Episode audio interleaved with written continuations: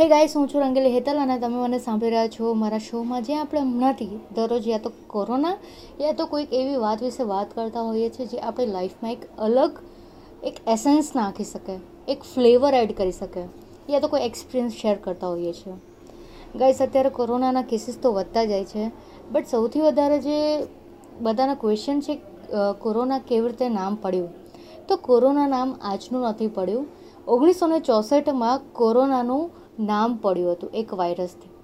હવે ઓગણીસો ને ચોસઠમાં ખાલી નામકરણ થયું હતું, બટ ઓગણીસો ને ત્રીસમાં સૌથી પહેલાં આ વાયરસ ફાઉન્ડ થયો હતો.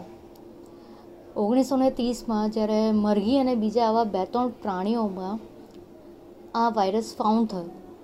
અને ત્યારે એનું નામકરણ નહીં થયું હતું. ત્યારે એ લોકો શોધતા હતા અને કહેવાય ને કે એના રિલેટેડની વેક્સિન્સ બનાવીને એને ડિસઇન્ફેક્ટ કરી દેવામાં આવ્યો હતો.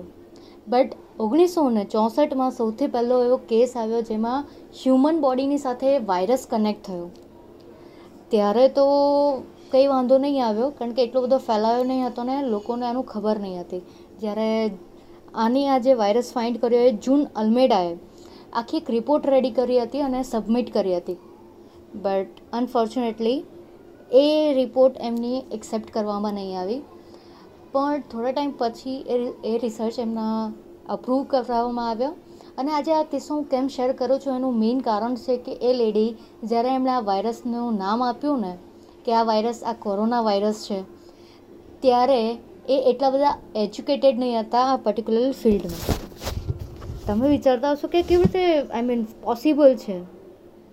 કારણ કે વાયરોલોજિસ્ટ એક ડિફરન્ટ કેટેગરી છે, જેમાં તમારે કેટલું બધું એજ્યુકેશન કરીને તમે આ પર્ટિક્યુલર ફિલ્ડમાં જાઓ, ત્યારે જઈને તમે આની અંદર રિસર્ચ કરો. કેમ? કારણ કે ઇઝી તો નથી તમે કોઈ પણ, તમે આમાં મહારથી બટ સૌથી વધારે ઇમ્પોર્ટન્ટ છે કે જ્યારે તમને સિચ્યુએશન એવી આવે ને, તમે એ જે સિચ્યુએશનમાં તમે એમને જે સિચ્યુએશન આવી ફિનાન્શિયલી અને એમણે જે જોબ જોઈન કરી લેબમાં લેબ ટેકનિશિયન તરીકે, એમાંથી એમનો ઇન્ટરેસ્ટ આ વાયરસીસમાં વધારે ગયો.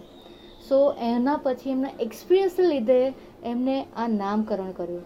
જ્યારે એમણે આ નામકરણ કર્યું ને ત્યારે એ એમનું એજ્યુકેશન કમ્પ્લીટ નહીં હતું. બટ એમણે પાછળ જતાં એમણે એમનું ઓગણીસો ને એંસી પંચ્યાસીની અરાઉન્ડ એમણે એમનું એજ્યુકેશન કમ્પ્લીટ કરી દીધું હતું. સો ગાઈઝ મેઇન જે વાત છે કે ભાઈ જો તમારી અંદર ઈચ્છા હોય ને, તો તમે કોઈ પણ વસ્તુ કરી શકો છો, મહારત હાસિલ કરી શકો છો. એના માટે એવું જરૂર, અભ્યાસ જરૂર છે, પણ ભલે તમે એ ટાઈમે ડિગ્રી નહીં હોય બટ એની અંદર તમે એટલા ડીપલી અંદર ઘૂસી શકો છો ને કે પાછળ જતાં તમે એની અંદર ડૉક્ટરે પણ કરી શકો છો. એન્ડ આ વાયરસ આજે કોવિડ નાઇન્ટીન તરીકે ઓળખાય છે બટ એ સાર્સ કોવ ટુ તરીકે ઓળખાય છે. In a scientist language in a virologist language so guys હવે આપણા માટે તો એ નોર્મલ કોરોના વાયરસ છે. એન્ડ આપણે ગઈકાલે જ વાત કરી તો કોરોના વાયરસે અત્યાર સુધીમાં જ્યારે ફર્સ્ટ ટાઈમ ડિટેક્ટ થયો આપણે બે હજાર ઓગણીસમાં, ત્યારથી લઈને અત્યાર સુધીમાં નવ વખત એણે એની અંદર ચેન્જીસ કર્યા છે. એટલે કે મ્યુટન્ટ થયો છે, નવ વખત. એટલે એનું જે એકચ્યુઅલ ક્યાંથી આવ્યું છે ને અત્યાર સુધી કોઈને પકડાયું નથી.